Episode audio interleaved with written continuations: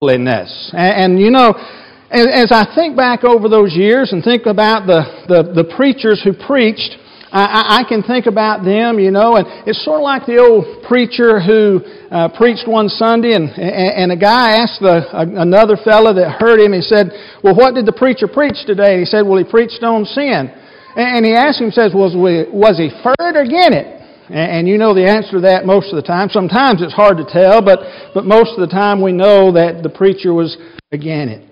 Well, I, am assuming that you too, if you've been associated with the Lord's church for long at all, you've probably heard your share of sermons and your share of sermons on worldliness, haven't you? You've probably even heard preachers preach on how worldliness is invading the church. And you've probably heard him preach about the idea, the concept uh, of worldly Christians. Have you ever heard somebody talk about worldly Christians. Randall, I'm not clicking it. There we go. Ever heard somebody talk about, or a preacher talk about worldly Christians? You probably have if you've heard many sermons at all. Well, there was a, a preacher of the first uh, part of the 20th century and latter part of the 19th century. Uh, he was a baseball player and he eventually became a Presbyterian preacher, but he's known for a lot of the sayings that he made. His name was Billy Sunday. And he said about these worldly Christians, he says, why to talk about a worldly Christian makes about as much sense as talking about a heavenly devil. Now you think about that one for a minute. Worldly Christians, heavenly devils, they just really don't fit together, do they? Well, you know, as we think about the idea of Christians and Christianity and worldliness and all of these things that are associated with it, I'm reminded of Jeff Foxworthy and how over the years, you know, he has made millions of dollars in talking about you might be a redneck if. Well, we're sort of like that when it comes to worldliness, aren't we? You might be worldly if, and then we come up with a long list. You might be worldly if you drink alcohol. Or you might be worldly if you do drugs. Or you might be worldly if you go mixed swimming. Or you might be worldly if you dressed immodestly. Or you might be worldly if you play the harlot. Now, for those who are not familiar with the King James Version, that means make out or hook up or some of those other things that, that phrases that people use today. You're sexually immoral. Well, you know what? Problem is, old Jeff Foxworthy is, is pretty well right. We live here in Alabama. I have been to some of the houses of those folks who are described in his, you know, little gig. And, and you have too. You know them by name. You've, you've probably met some of them. And, and not only is Jeff Foxworthy right, but when we preach on worldliness and we speak about these things and people who claim to be Christians doing these things, that's right too. You know, if we practice these kinds of things in our life, we, we are not the kind of person that God wants us to be. But one thing that you might not know this morning, and that's this. Did you realize that the word Worldly is never used in Scripture. Worldliness is never used in Scripture. That word worldliness, never used in Scripture. We hear all these sermons about them, we preach about it, we talk about it, but worldliness is never used in Scripture. But even though the word worldliness is never used in Scripture, the thing about it is Jesus had some things to say about it. He, he had some things that you and I need to know. There's no doubt that, that these ideas, these concepts of drinking and doing drugs and lusting and fornicating and all these kinds of things, they're worldly things, but, but Jesus had some things to say about worldliness as well. But the problem is, what Jesus says about worldliness is probably not what we're used to hearing about the topic. Now, before you get all excited and everything, you know that Jesus has come up with all these kinds of things. Let me, let me just get you a little more excited. You know, we set a limit on what worldliness is. We, we make lists about what worldliness truly is. But you might be surprised that Jesus does not put his list or does not draw his limits in the same place that we sometimes draw ours. Jesus' limits doesn't always mix with ours. Now, that doesn't mean that he approves worldliness.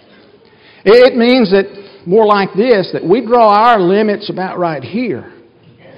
And Jesus tends to draw his out here. He encompasses what we count as worldliness, but adds some things to it. And so this morning, we want to spend just a few minutes talking about it. We can't speak about everything that Jesus says in regard to worldliness. If you read the bulletin this morning, you know that, that I'll be speaking at uh, Faulkner this week at the lectureship, and my topic tomorrow morning is what Christ said about worldliness. And so we'll have a 45 minute lesson. We'll have some different things to say about it than what we're saying here. But I do want to make a couple of observations in regard to worldliness. And if Jesus preached on worldliness this morning, what are some things that he would say? What are some things that he would include? What would he tell us? What would he want us to know about worldliness if Jesus was the preacher here at Midway this morning? Well, as I think about that, I turn to the book of Matthew, chapter 20, verses 25 through 28, and I see some things that just jump out at me in that passage that have to do with worldliness. But let's read it together. The Bible says, But Jesus called them to him and said, You know that the rulers of the Gentiles lord it over them, and their great ones exercise authority over them. It shall not be so among you. But whoever would be great among you must be your servant, and whoever would be first among you must be your slave, even as the Son of God came not to be served, but to serve and to give his life a ransom for many. As you're looking at that passage, you're saying, what in the world does that have to do with worldliness? Well, understand that James and John and their mother had approached Jesus about making them one sit on the right hand, one sit on the left hand, and, and making them great in the kingdom. And, and it caused some dissension among the other apostles. And, and Jesus in Matthew, or rather John chapter 13, he, he takes that opportunity, and we talked about John 13 a little bit last week from the standpoint of how to act when a friend doesn't uh, act friendly toward us. But but in John chapter 13, Jesus uses that passage to put on a towel to wash the dirty, stinking feet of the apostles and to show them what it means to be a servant. And so he illustrates the point that he's making here in regard to servanthood in John chapter 13. But as we look at this passage as well, I think there's something else that jumps out that we should see, that we should understand, that we should hold on to, and that we should remember as Christians. In this passage, I want you to see that he talks about two different categories of people. Notice that he says there in the book of uh, Matthew, chapter 20, he speaks about there in that first part, he says, You know, the rulers of the Gentiles, the rulers of the Gentiles, those who are, who are great in the, in the Gentile world, they, they have a specific kind of attitude, they have some specific thoughts. But he speaks about the rulers of the Gentiles. If you remember a couple of weeks ago, we talked about worry. We looked at it from the book of Matthew, chapter number 6. And when we looked at that passage, we, we noted that the Bible speaks about in verse 33 that we're to seek the kingdom of heaven. That, that's what Christians, it's, it's primarily, that passage is primarily written to those who would be God's people. He says, we're to seek first the kingdom of heaven. That's verse 33. Verse 32, if you were here, you remember he said, the Gentiles seek after these things, what to, do, what to eat, what to drink, what to put on, so forth.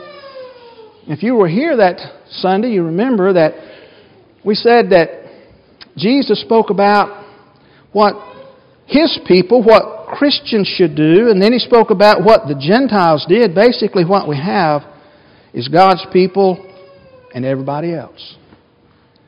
God's people and the world. that's what we have here.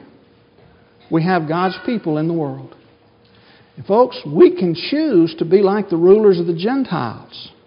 We can choose to be like those that Jesus is speaking about here who, who want a specific thing in their life. Or we can choose to be different.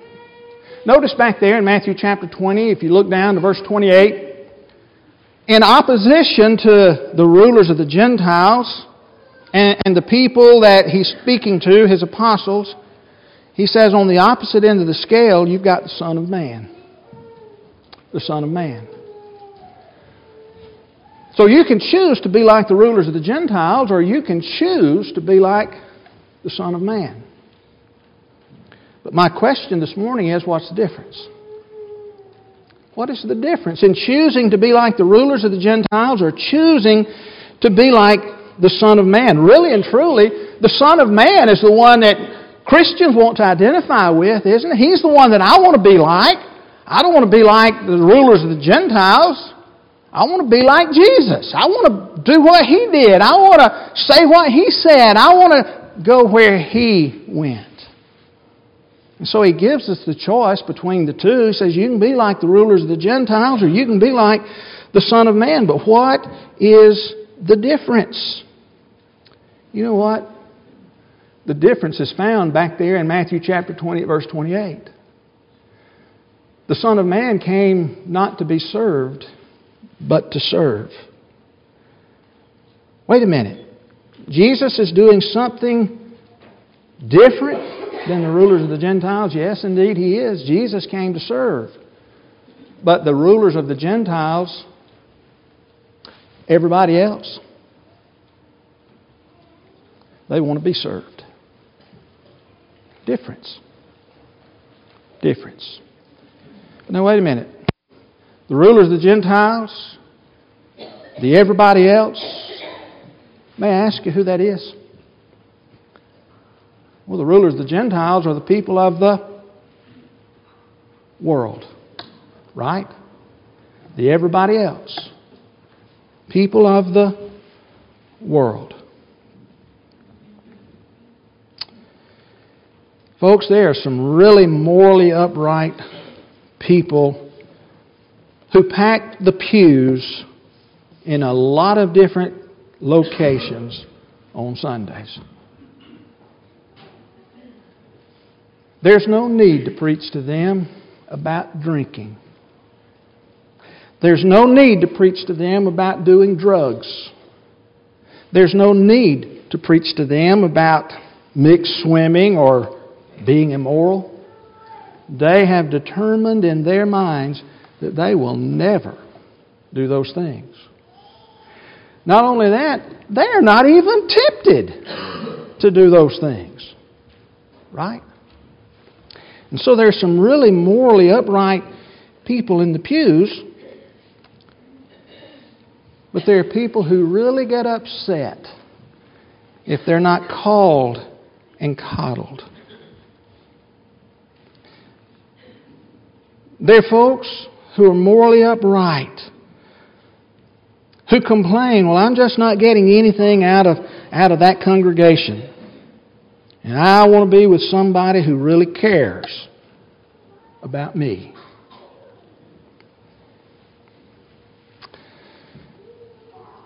Not in every case, but in many cases.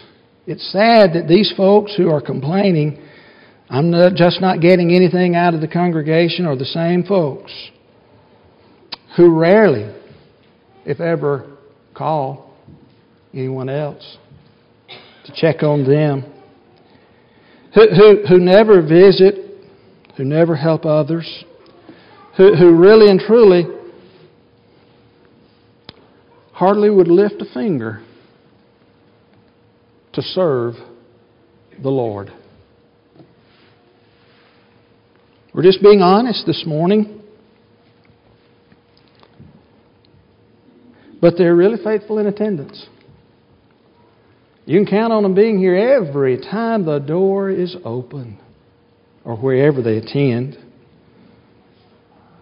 May I ask you this morning, who are these more like? The Son of Man or everybody else? Who are they more like? Would you say they're more like Jesus, or would you say they're more like the world? They're practicing the things that Jesus said to do, or the things that the world does. They're worldly and filled with worldliness.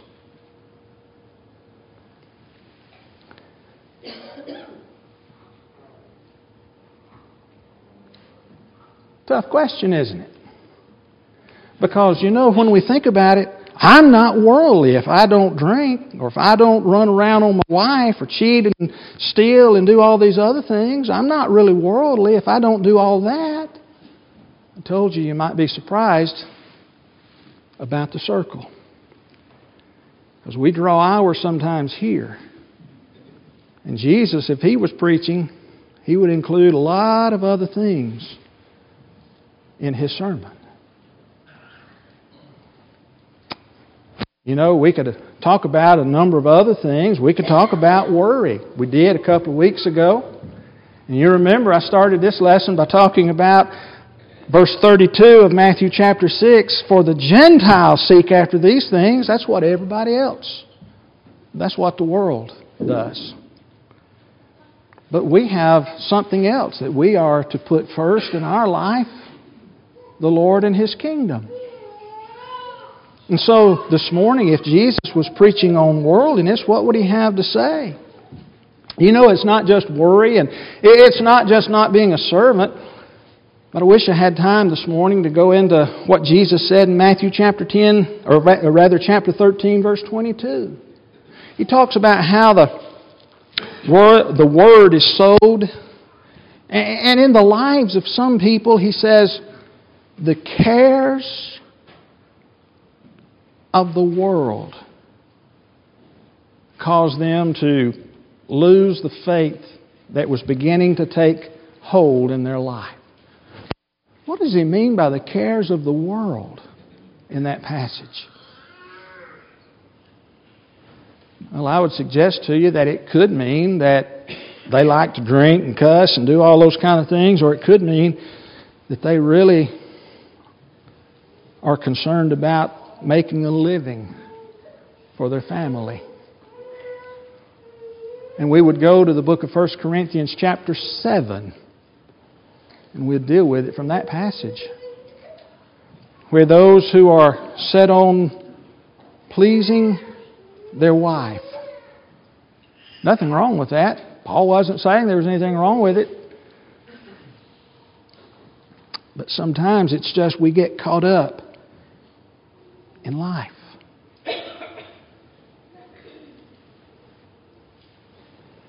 Everybody else wants to be served. Everybody else worries. Everybody else gets caught up in the things of this world.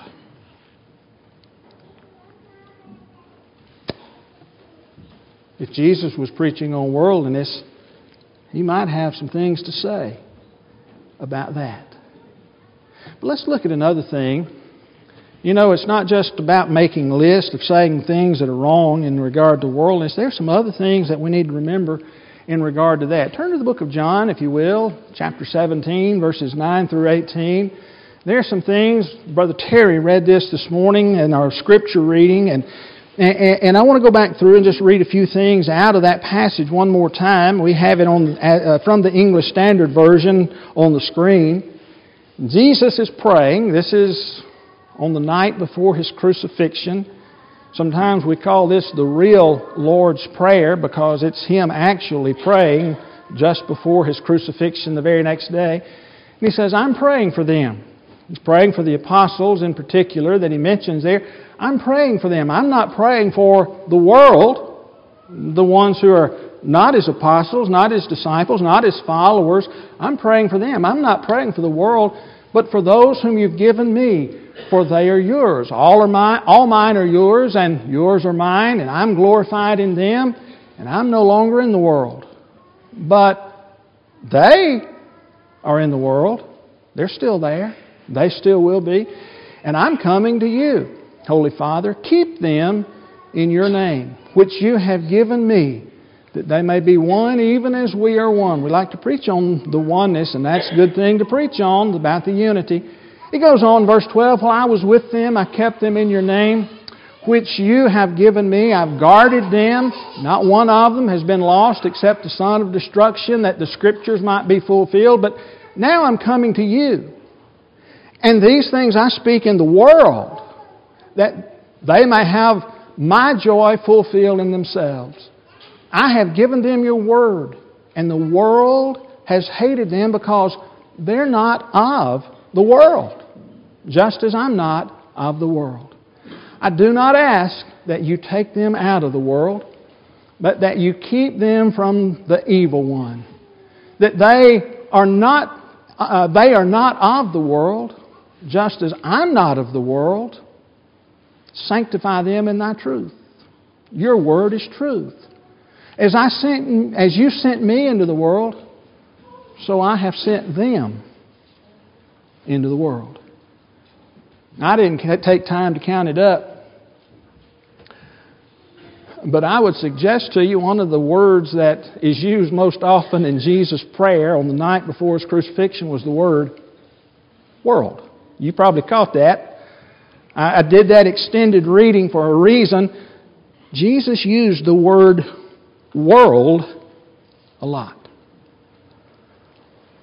And so, if he were preaching, I would think he would probably have something to say in regard to the world in that case. But I want you to notice something. What he says here, he says, verse 15, I do not ask that you take them out of the world. You see, Jesus, he did not want the Father to somehow extract his apostles from the world. But he did want the Father, he did ask the Father to protect them, as it were, from the temptations that are there from the evil one. From the evil one. Well, what is the point? The point is this Christians should have contact with human society. We need to have contact with the people of the world. You know, some Christians have reacted to the separation that we are to have from the world. They have reacted to that separation from the world in, such a way that they have become so much like the world that you can't tell the difference. You couldn't tell them. You couldn't put them in a, in a big pan and shake them up and, and throw them out, you know, sort of like the old Yahtzee game or something, and tell the difference between one who is a Christian and one who's in the world if you consider all that they do. They have become so accustomed to not separating themselves from the world that they have become like the world. But on the other hand, on the other hand, there are those in our world who are Christians who have reacted to separation from the world by separating themselves so that they have little or no interaction with the world.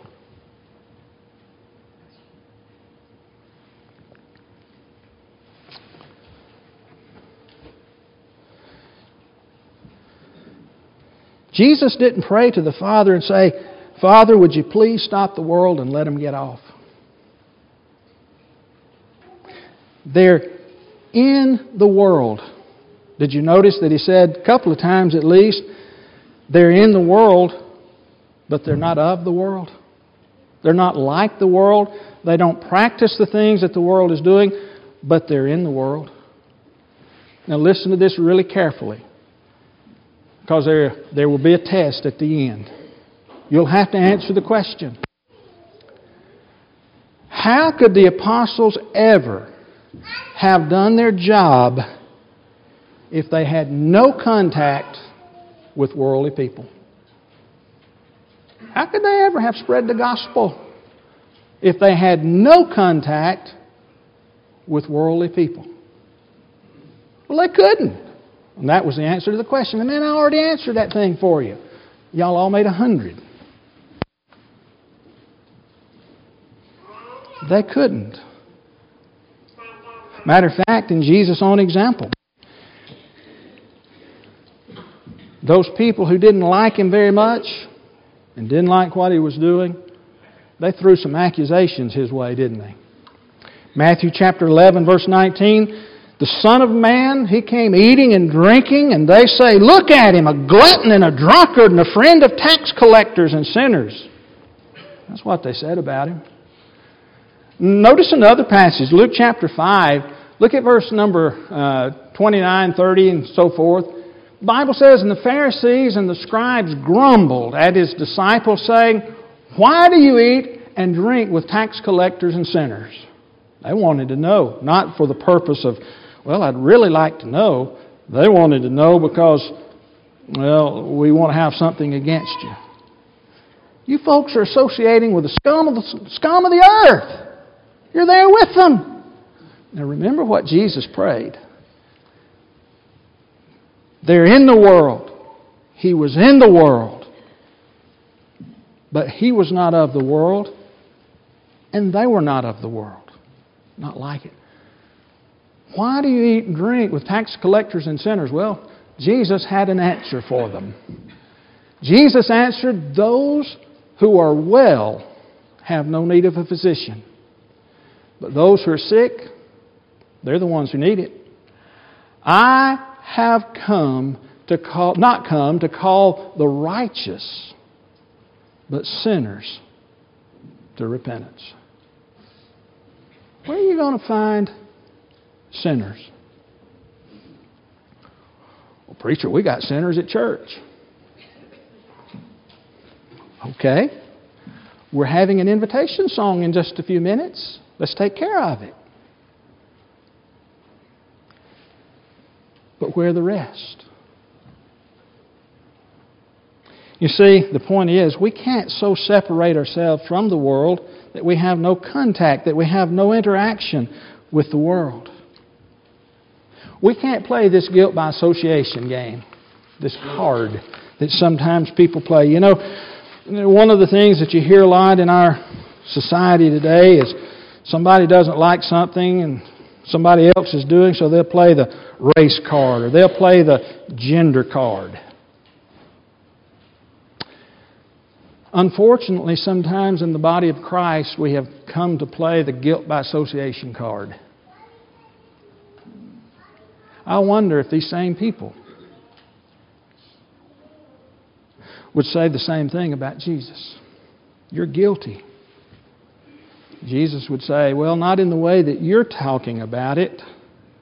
I'm with them, but I came to save them. I didn't come to act like them. I didn't come to talk like them. I didn't come to be like them. I came to make them like me, to persuade them to be like me. And so this morning, when we start thinking about the world and worldliness, we need to remember Jesus doesn't set his limits, doesn't draw his limits at the same place that we do, but he also says that it's going to be, the world will be here, and that you will be in it, and that you need to influence it. You need to make a change in it.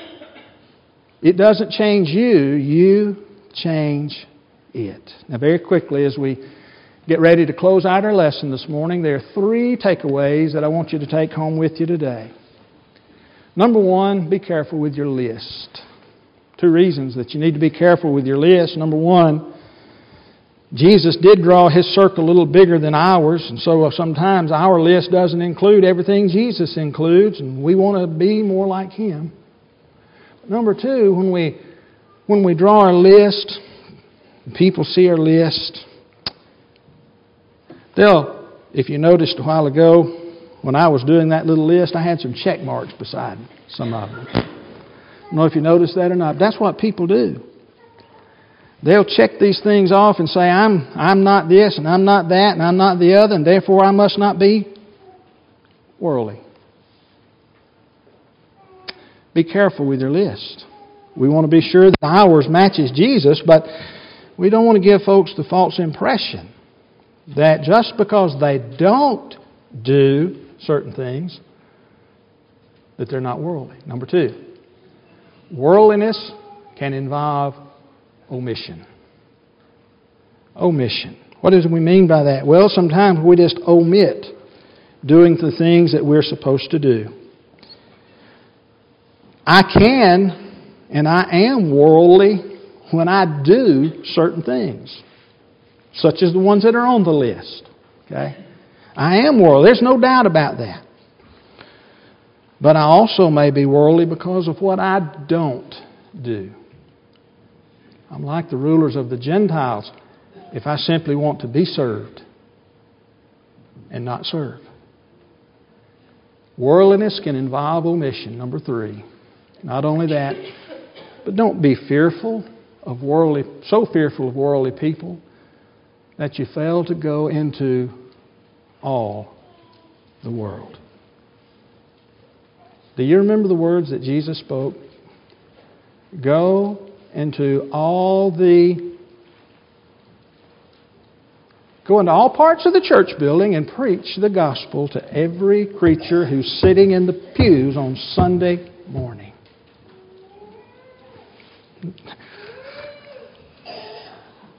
I don't know of a translation that would even come close to that. Do you? Go into all the world. Don't be so fearful that we fail to do what Jesus told us to do. This morning, what if we were more like Christ in our ideas regarding worldliness? What if we were? We'd have peace from worry. We'd be serving the Lord in His kingdom. Our priorities would get in order. Perhaps even the world would be better evangelized. That's what we work on, isn't it? We try to become more like Him, less like the world. And when we do, we make an impact. We make a change. This year we've had a number of young people and others who've been baptized. We hope we continue to help make a change in the world. We want the world to see Jesus, not Christians to be like the world. Maybe you're here this morning and you need to obey the gospel of Jesus Christ. We would love to assist you with that. If you're here this morning and in the past you have become a Christian, but your life has not been like that, that the Lord directs you to live, and you need to make a public confession of that, we'd love to pray with you and for you. If you need to respond, do it right now as we stand and sing.